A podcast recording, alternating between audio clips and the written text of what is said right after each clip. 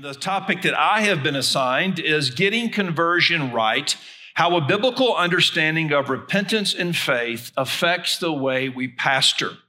Getting conversion right, how a biblical understanding of repentance and faith affects the way we pastor.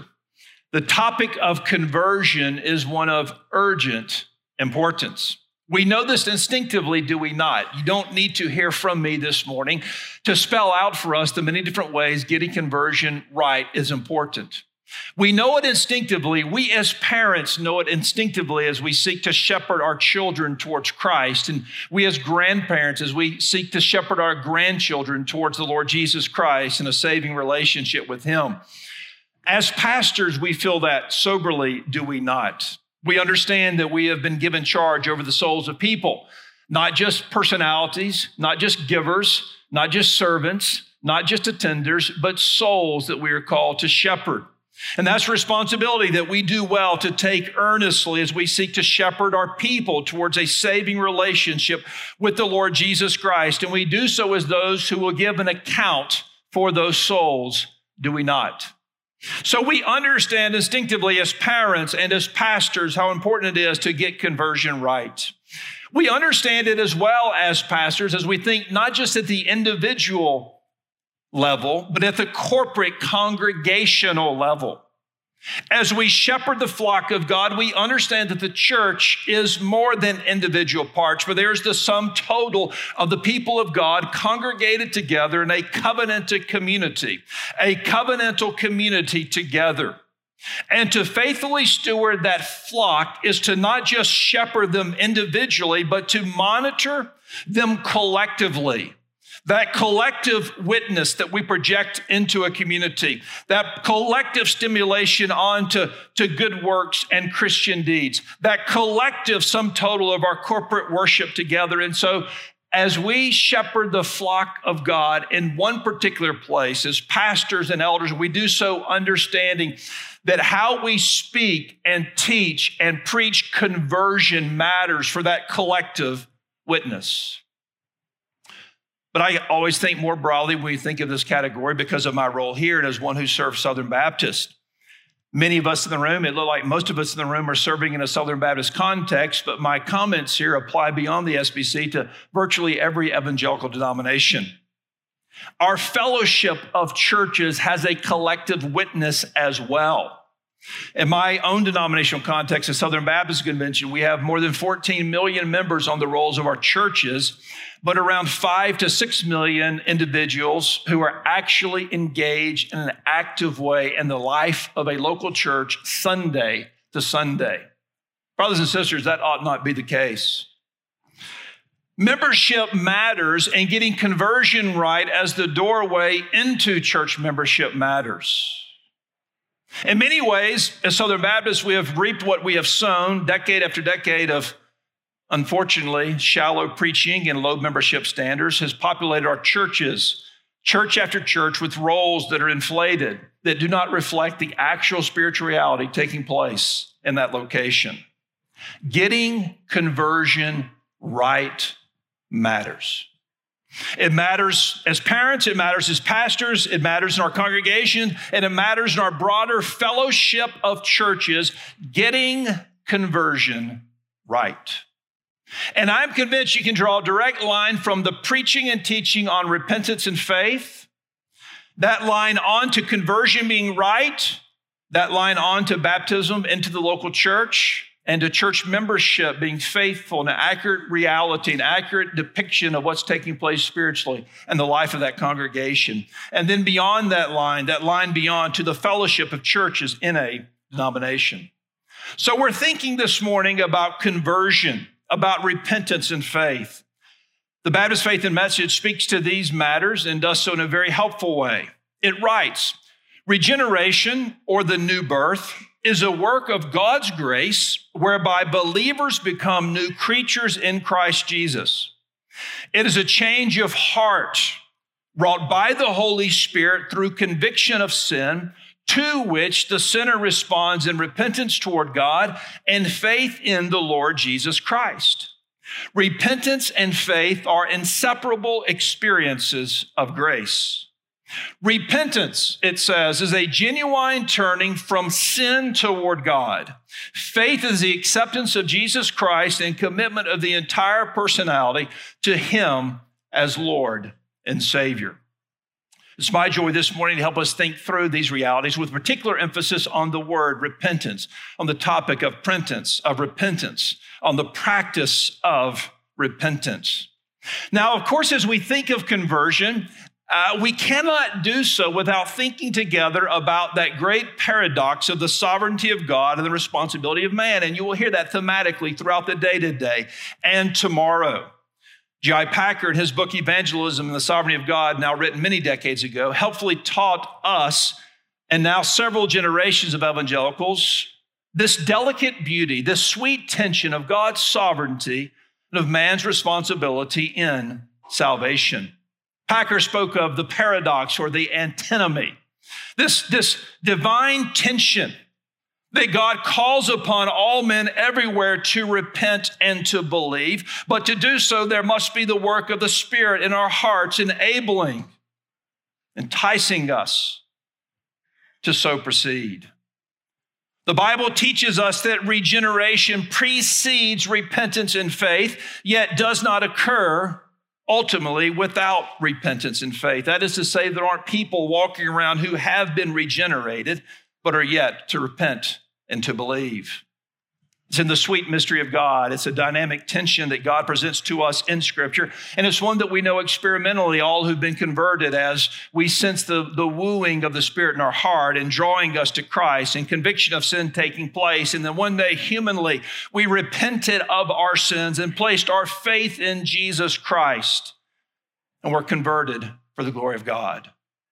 This is conversion, repentance, and faith. This is the beautiful tension in Scripture of God's work in our heart and our responsibility to repent and to believe. Now, for this morning, I want to spend the bulk of my time, the bulk of our consideration together on that topic of repentance. Not that repentance is more important than faith, but because I believe in our generation, we have fundamentally forgotten the biblical concept of repentance. I don't hear it preached from pulpits much.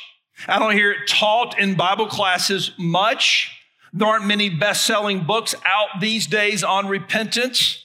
Aren't many workshops on repentance, yet is an essential spiritual practice for any and every healthy believer. It is an essential act for anyone who would be made right with Christ through the gospel. I submit to you this morning that we, re- we forget repentance at our own peril.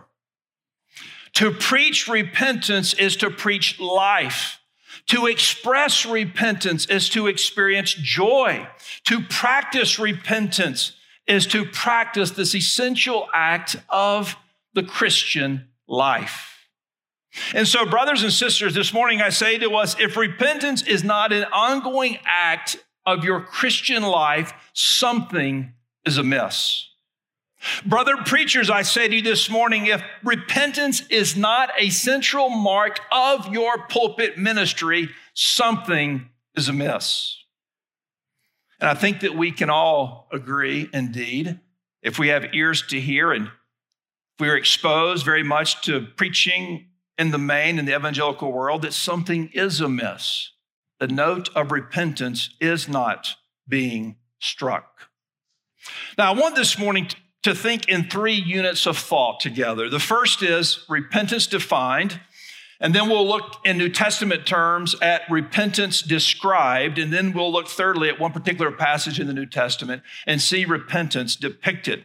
Let's begin by defining repentance together. And to do that, I want to first point us to a few counterfeits of repentance that are common.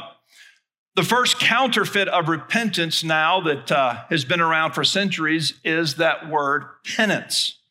Penance. Of course, when I say that word, we think of the corruption of the Roman Catholic Church and the Protestant Reformation that took place in that context. But the word penance, penance, is the first counterfeit of repentance. 1517, a 33 year old Augustinian monk made his way to the chapel church at Wittenberg to post his 95 Theses, not a declaration of division, but a collection of theological points he wanted to debate. The backdrop was that of corruption, especially around the selling of indulgences, by the way, which is, it was a remarkably efficient fundraising scheme. The behest of Pope Leo X to raise funds to build St. Peter's. Tetzel scoured the country selling indulgences, as you know, with the famous jingle as soon as the coin in the coffer springs, the soul from purgatory springs. That and many other false beliefs and corrupt practices motivated this young man at the age of 33 to present these theses. The first thesis of the 95 was this when our Lord and Master, Jesus Christ, said, Repent, he meant that the entire life of believers should be one of repentance. Luther committed the crime of looking beyond the Latin Vulgate to Erasmus's translation of the Greek New Testament, and in so doing, rediscovered repentance. Repentance not as an outward act or payment, but an inward change, an inward shift in disposition. A way of life for the believer. Penance still happens these days. It still happens in evangelical circles, of course, not under that, that, that title or with that nomenclature, but this sense of if I if I give this or if I do this on occasion, it will make right all of my many wrongs. Counterfeit number one is penance. Counterfeit number two is regret. To regret is to, to feel sadness or disappointment over what that sin has cost you something that has happened or has been done, especially a, loss or a missed opportunity. Pastor X commits some scandalous sin. He loses his pastorate. He loses his family. He may feel regret over that without experiencing repentance. It often shows up like this it's like overeating at Thanksgiving. You push your way, yourself away from the table. And you say to yourself, I never want to eat again, you're not repentant, you're stuffed. You're not repentant, you're satiated. You have had all you wanted and then some, and so you push yourself away momentarily. No more for now, not no more forever. Regret. Third counterfeit is the word remorse. If regret is feeling disappointed over what sin has cost you, remorse is feeling guilt over what your sin has cost someone else. Remorse is feeling guilt over what sin has cost your family or your church or your friends or some other loved one. Judas sensed remorse, but it was not repentance unto salvation. Politicians who find themselves in scandal often feel remorse, but it's usually not repentance unto salvation. Penance, regret, remorse. There's a fourth counterfeit, and that is the word reform. Reform is an outward behavior modification without inward change outward behavior modification without inward change. And in that sense, that's what the Pharisees were good at, is it not? They had perfected the art of behavior modification, but were dead on the inside. That shows up in evangelical churches as well, does it not? We want our people to be cleaner, to be better, to be milder in their manners, tamer with their tongue, more gentle in their interactions with one another. Shows up in our parenting so often. They are young children, right? We, we, want, we don't want them to lie. We don't want them to throw a fit. We don't want them to be disruptive in their behavior. If we're not careful, we can incentivize reform, but not repentance.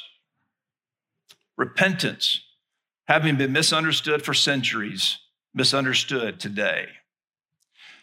When we think of the New Testament, there are three words for repentance that shows up, that, that show up in the New Testament. The first word is the word epistrepho. It means to turn or to turn back.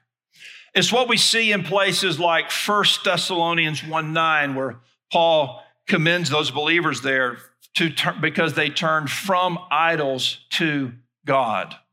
So it's this, it means to turn or to turn back. The second word, which is rare in the New Testament, is the word metamelomai. It conveys the idea of an inner regret that may or may not lead to a turning to God. So, an inward stirring, perhaps an inward regret, perhaps an inward distraughtedness that may or may not lead to an actual turning to God. It's a third word, more commonly used, and the one we're more commonly familiar with, and that is the word metanoia. It refers to a change of the inner person, especially the mind, but also in the affections, and it leads to a change in action. That's the picture we see taking place in for instance, in Jonathan Edwards' writing in the religious affections when he writes on repentance. He speaks to this change of mind that also is a change of heart or a change of the affections that gets external in our actions as well. So we can describe biblical repentance as an, or define biblical repentance as an inward change of mind with a change of desire and affections that leads to a change of action. It begins inner but it gets outward. It's not just an inner ought to, but it is also an inner want to. That's our word, repentance. As an interesting footnote, has it ever occurred to you that the word penitentiary derived from these same roots? The penal system, to be put in the penitentiary, historically meant not just to be punished, but to hopefully be broken so that when one is released, one will not go back to that same pattern of criminal behavior. So that is repentance defined. Unit of thought number two repentance described. Think with me in broad New Testament terms about how we see repentance showing up in the New Testament. First, a call for repentance characterizes New Testament preaching. Matthew 3 2 and 3. John the Baptist preached, Repent, for the kingdom of heaven is at hand. And he did so, we are told, with, with the voice of one crying in the wilderness, preparing the way of the Lord. Luke 13, 3, Jesus says, I tell you, unless you repent, you will all likewise perish in Luke 24, in Luke's recounting of Jesus' post resurrection appearance to his disciples, our Lord explained the scriptures to them and, and told them that they were to preach repentance and forgiveness. At Pentecost, Acts 2, Peter preached, repent and be baptized in the name of Jesus for the forgiveness of your sins. Similarly, again in Acts 3. In Acts 17 30, Paul in Athens declared that God now calls all men everywhere to repent. Acts 20, verse 21, Paul's farewell to the Ephesian elders. He says, I did not shrink from declaring to you anything that was profitable and teaching you in public from house to house, testifying both to Jews and to the Greeks of repentance toward God and of faith in our Lord Jesus Christ before King Agrippa in Acts 26. Paul summarized and defended his ministry as one of preaching people should repent and turn to God and perform deeds in keeping with repentance. Do you want to preach like the apostles? Preach repentance. Do you want to minister like Christ? Point people to repentance. Secondly, from the New Testament, we learn that God's desire for our repentance is an expression of love, not judgment. Romans 2 4 tells us that God's kindness is meant to lead us to repentance. 2 Peter 3 9 tells us that the Lord is patient, desiring all to, to come to repentance. And so, for us to experience the grace of God, to enter into that room, we have to walk through the doorway of repentance. And God staying his judgment over this cosmos and over this earth, and perhaps over your life personally, is a temporary stay, making space and time for you to repent, for us to repent, for our churches to repent, for our nation to repent. Third, from the New Testament, we learn that though we are commanded to repent, it is a gift of God. 2 Timothy 2:25 makes clear that God has to grant repentance. Again, in the mystery of God, he grants that which he commands. He enables us to do what he calls us to do. But this should behoove us to remember that when we are stirred to repentance, when we feel the weight and conviction of our sin, to throw ourselves on the mercy of God, then not presuming such a stirring will come again. We are commanded to repent. It is a gift of God. Fourth, in the New Testament, we learn that Jesus came to call not the righteous, but sinners to repentance. Luke chapter 5, verse 32. The greater the, sw- the sin, the sweeter the repentance. Fifth, we learn from the New Testament that not every expression of repentance is authentic repentance. Remember what Paul writes to the church at Corinth after that stinging letter of rebuke in, the, the first letter that, that we have?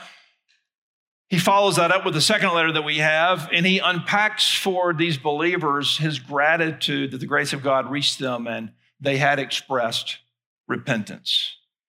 In chapter 7 of Second Corinthians, he writes this For though I caused you sorrow by my letter, I do not regret it. Though I did regret it, for I see that the letter caused you sorrow, but only for a while.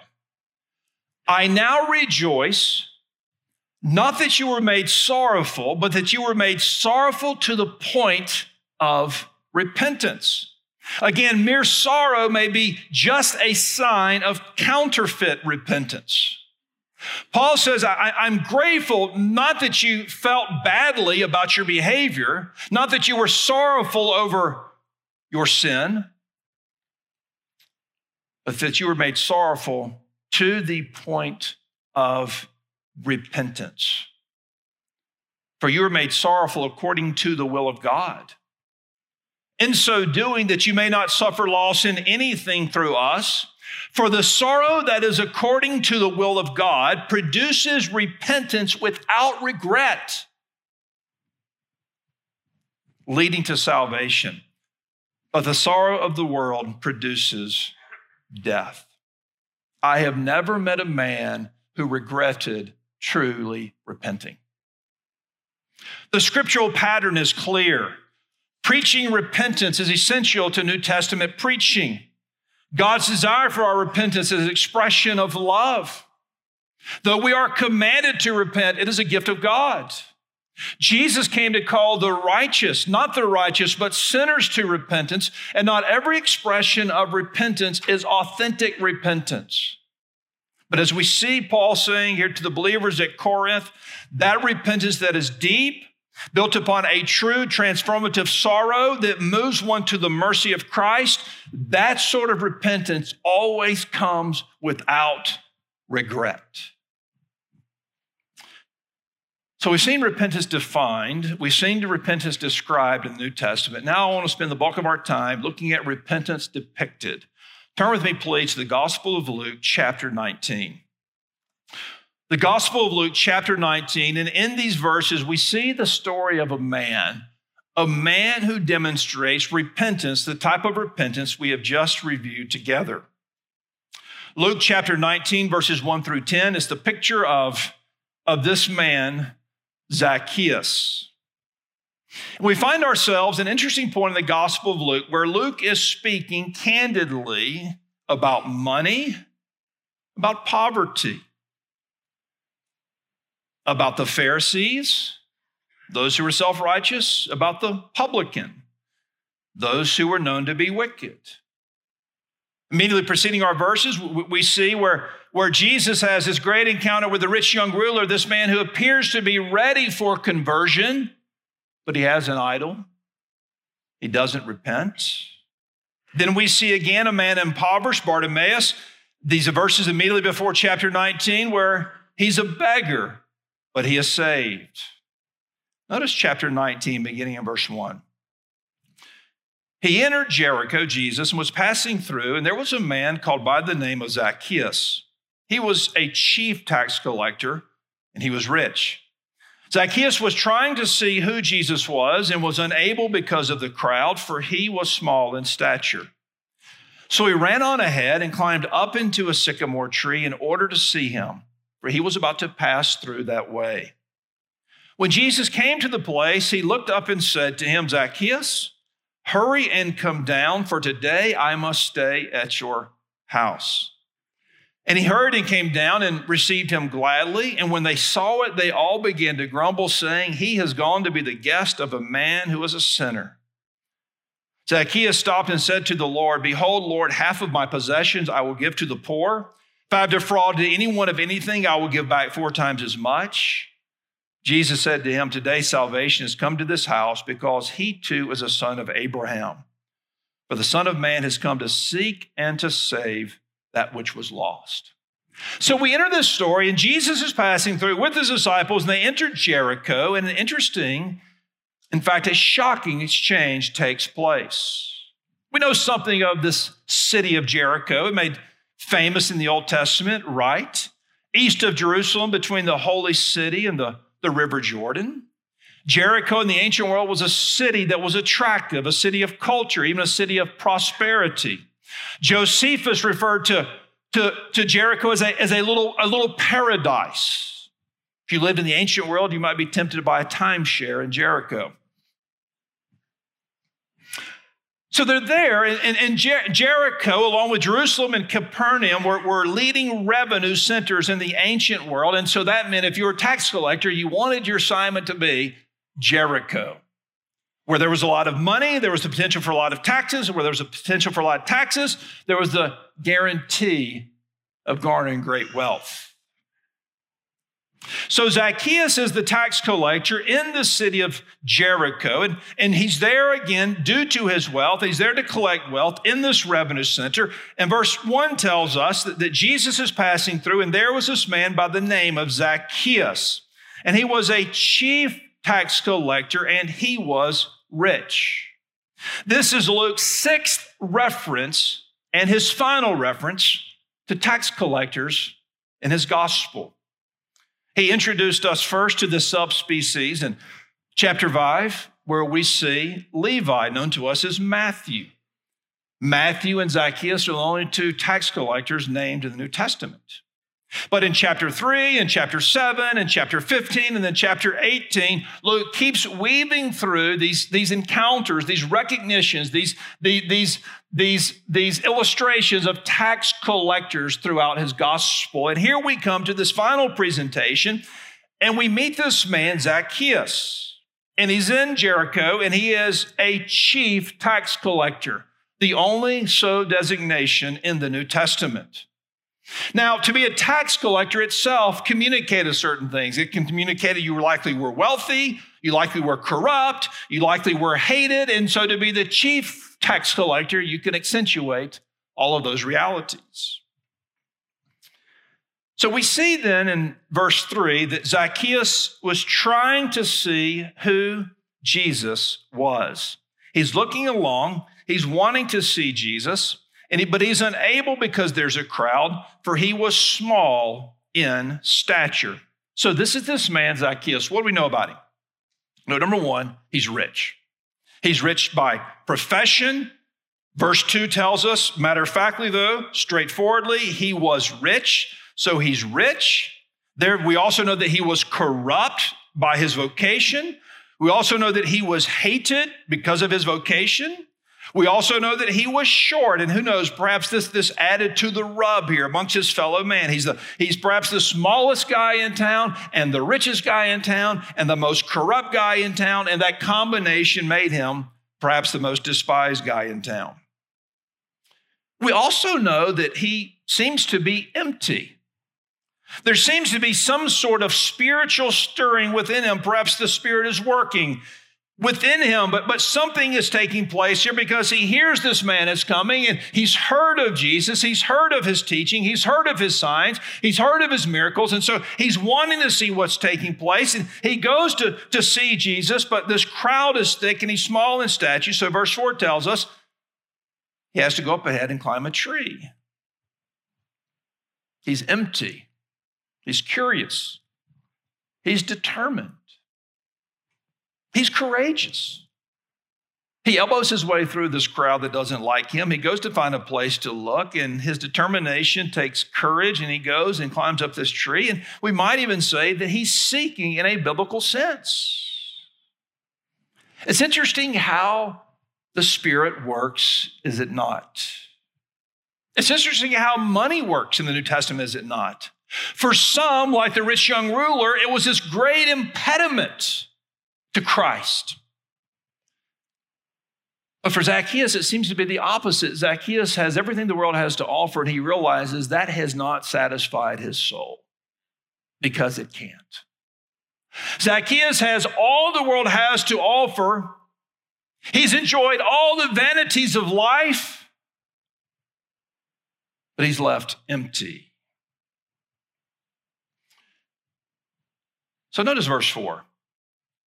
He scampers ahead, climbs up in this tree, this sycamore tree, a tree easy to climb with long, low hanging branches to the ground. He shimmies up this tree and he's there and he's looking and he's somewhat incognito, but Jesus sees him nonetheless. Jesus passes by. Verse 5 Jesus comes to the place, he looks up, and he says to Zacchaeus, Hurry and come down, for today I must stay at your house. Now, who knows what is going on in the mind and heart of Zacchaeus at this point? Perhaps Zacchaeus has heard about the conversion of Matthew. Perhaps Zacchaeus has heard about how this other tax collector's life was changed and he met the master. Now he was a disciple following Jesus. We don't know. But we know that Zacchaeus is there perched on this limb looking down. Jesus comes by. Jesus calls him by name and he issues imperatives. He says, Zacchaeus, hurry, come down. Today I'm going to stay at your house. A shocking declaration. Rabbis don't stay in the house of sinners. The religiously accomplished don't stay at the home of the, of the religiously outcast.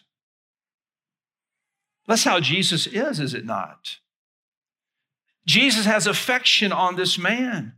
Jesus loves this man. Jesus seeks this man. Why Zacchaeus? Well, because you know Zacchaeus is wealthy, and the, the First Baptist Church of Jericho could use a good tither. Zacchaeus has all this promise. Clearly, Jesus saw some spiritual potential in him. No, Jesus doesn't need his money. Zacchaeus gives no evidence of spiritual potential. He's not already kind of morally clean, and we just need to just need to catechize him a little bit, and he'll be ready to go. No. Zacchaeus is spiritually busted. Yes, materially wealthy, but spiritually busted. And Jesus sees him, and Zacchaeus is an object lesson for the type of ministry Jesus engaged in. For Jesus comes along and he inverts the religious topography. He takes the first century Jewish system based on merit and works and law keeping and outward appearance and self righteousness and all the rest, and he tumps those tables over, so to speak. Jesus sees a sinner who's deep in sin. Jesus sees a man who's lonely because his community hates him. Jesus sees a man who is empty because he cannot be and has not been satisfied by the things of this world. Jesus sees him and calls him to himself. That's the way Jesus works. To the hard hearted, he brings the law. To the religiously accomplished, he brings words of prophetic rebuke. To the morally upright, he reveals how sinful they truly are. But to the lowly, the broken, the spiritually needy, he comes offering the healing grace of the gospel. A couple years back, I was reading a story on uh, Apple. We all know Apple, not the fruit, the corporation. And uh, the story caught my eye because they're talking about they're, they're, we're seeking to expand their, their plant, their, their corporate headquarters. And like, like often happens, the company had grown a ton the past couple of decades, and then they're, they're adding contiguous property, adding contiguous property to, to expand. And you know, you don't put out a new an advertisement in the newspaper saying we're looking. Apple is looking to expand its property. Would anyone like to sell any of their acres? Right? That's how that's how you drive up the price. So you, they selectively, quietly, you know, through brokers try to try to you know acquire property contiguous to them. Well, anyway, they had managed to acquire like all the property they wanted, except for this one house that was like, like the hole in the donut. This one house was in the middle of the property that they wanted to acquire. And this couple, they weren't trying to be difficult, they just didn't want to sell their house. They weren't trying to hold out for top dollar, they just loved their little home. It was a quaint home. This was the Apple uh, headquarters, headquartered in North Carolina. Well, Apple needed this property. Well, well, well, this, this, little, this little house, the family had built it for, um, for just a, a, a for just um, the, the number was $60,000 in the 70s. Well, Apple began to want to buy it, wanted to buy it, wanted to buy it. They made offer, made offer, made offer. Well, in the final analysis, Apple wound up buying the home for $1.7 million. Not because there was anything within the value of that home itself to merit that valuation, of course not, but because Apple valued that home. Apple wanted that home and it busted any human evaluation of worth. That's sort of what we see Jesus doing the sinner. Jesus places a value on the soul of the sinner that shatters any human, external, contemporary religious evaluation of what this little tax collector ought to be spiritually worth. Now, notice what takes place. And here I believe we see in the New Testament one of the most beautiful pictures of repentance.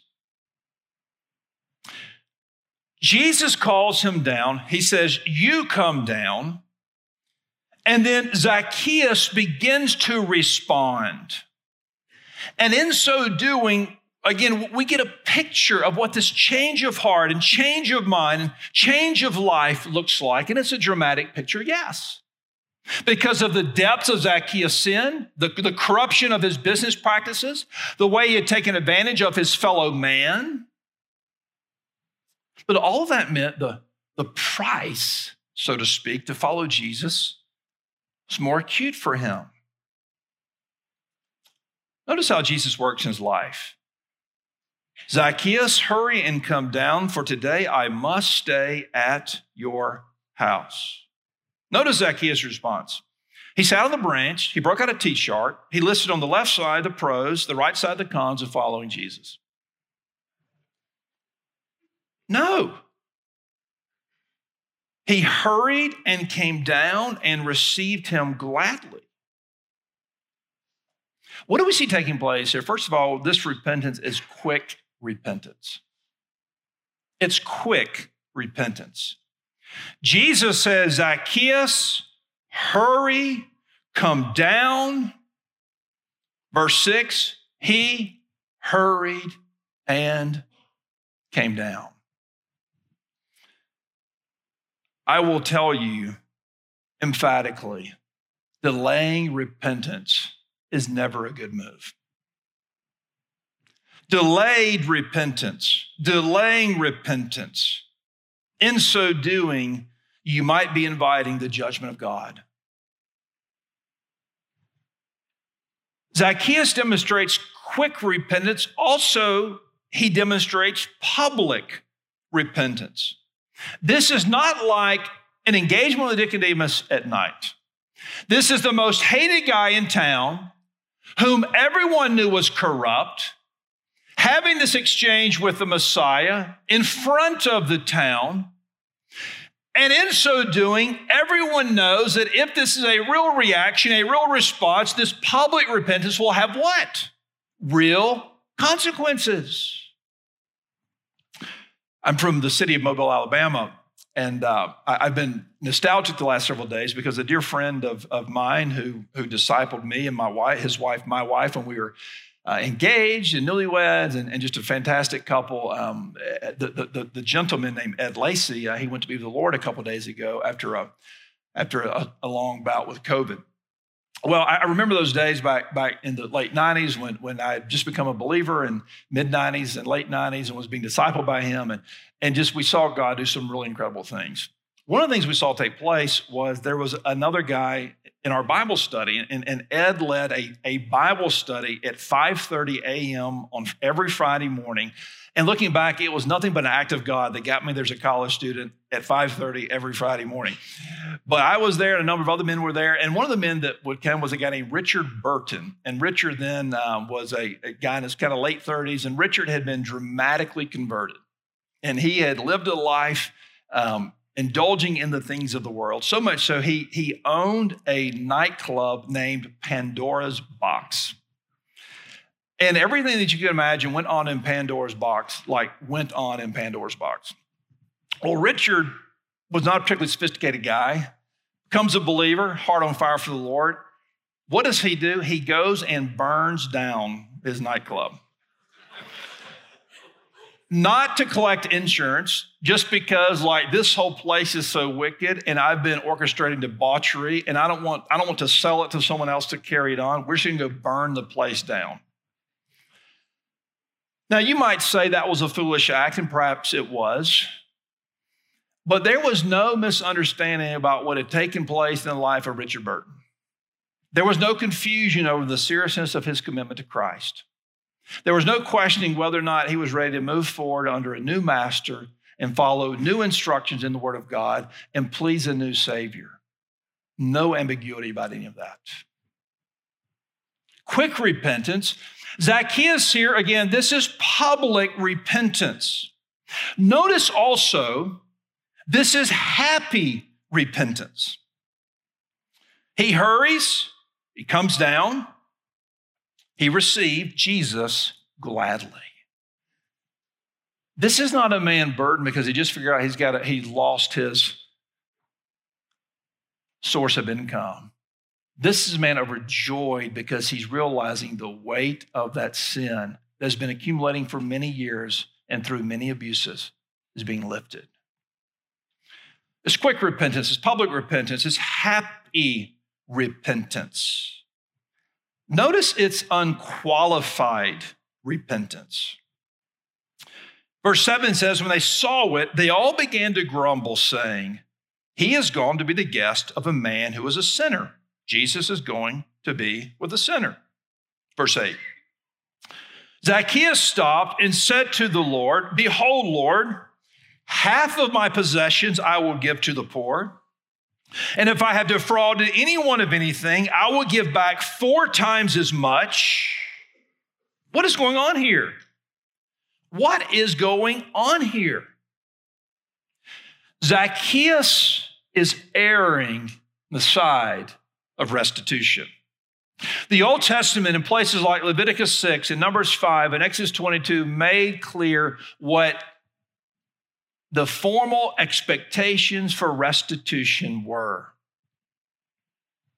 And Zacchaeus here, he outstrips every Old Testament expectation of restitution.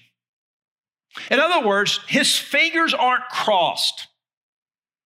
He's not shuffling his feet. He's not working through mental contingencies if this thing of following Christ doesn't quite pan out as we had hoped. No, he's just making it right.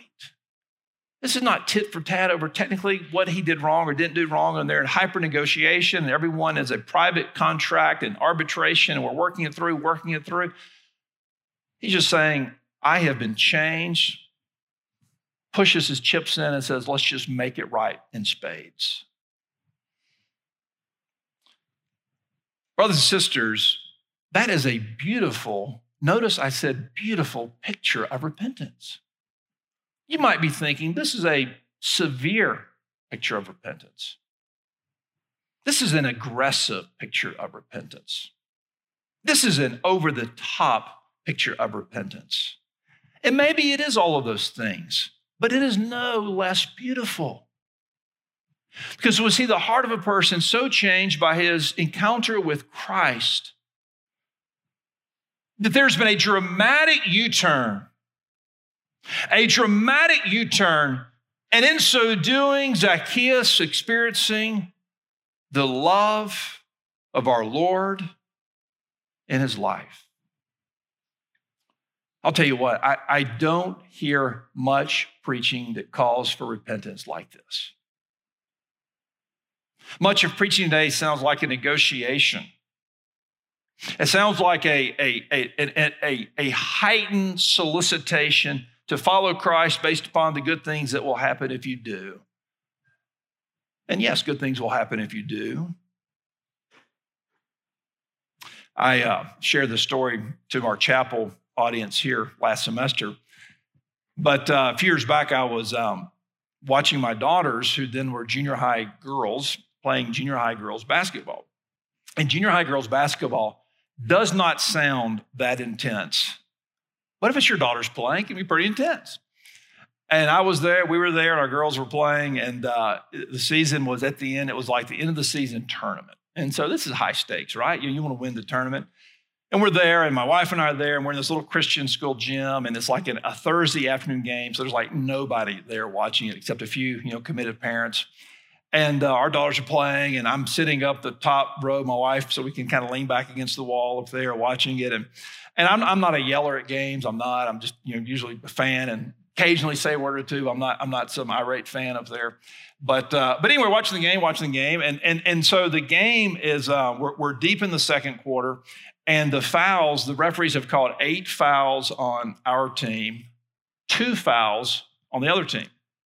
It became quite clear to me that the Christian thing to do was to help these guys out. And uh, uh, these refs clearly needed assistance, and uh, they clearly needed assistance. I mean, they, they, they, were struggling. They were not having a good day at all. They were struggling, and so it was, it was, a Christian thing to do to help them out. So we're there. Well, anyway, they called the eighth foul. It happened to be my daughter, which which kind of added insult to injury, and we're there watching it. And uh, it's that quiet moment when, like, right before a little girl's about to shoot a free throw, and like no one in the gym is saying anything. And so I, I, wasn't mad. I didn't yell. I just said with a, a voice that that you know projected a little bit. I said, uh, I said the fouls are eight to two. Let's even it up, refs. Well, like every head in the gym turns and looks at me. You know, my wife elbows me. I cannot believe you just yelled. I said, I didn't yell. I just made a public observation. That's all I did. I did not yell. I just made a public observation. And uh, and uh, I, I, in this moment, want to make a public observation. I'm not angry, I'm not yelling, but my public observation is that the vast majority of evangelical preachers are failing our congregations by not preaching repentance. And in so doing, we are selling them short on what God would do in their lives. And in so doing, we're selling our churches short as to what they can experience because this I know from one who has had to repent, who's gotten to repent 10,000 times, if not more. To repent is a sweet thing. To repent is life giving. To repent is joy giving. To repent is restorative to the Lord and often one with another. To repent is the way of Christ. And we will never have congregations full of people who are actually converted until we have people who have actually repented and been converted. And it's not likely we will have people who have actually repented and truly been converted unless from our pulpits we point them biblically to what it means to repent. Repentance is an essential word. It is a sweet word. It is a necessary word. It is a life giving word. And without repentance, there is no conversion. Without repentance corporately, there is no revival. And people who want to see revival in our generation, as I do, should be the first to acknowledge the revival doesn't begin with the top blowing off, with a, a static activity. It begins with the, the bottom falling out in holy mourning and repentance. In this passage, 18 and 19, we see two individuals who are remarkably similar yet dissimilar. They both are wealthy, the rich young ruler Zacchaeus. The rich young ruler evidently is outwardly religious and upright. Zacchaeus is outwardly a skunk. But they both have two different dramatic encounters with Jesus. The rich young ruler goes away lost. But this little guy, Zacchaeus, what happened? I'll tell you what happened. The camel just went through the eye of the needle. Notice what Jesus says to button this up.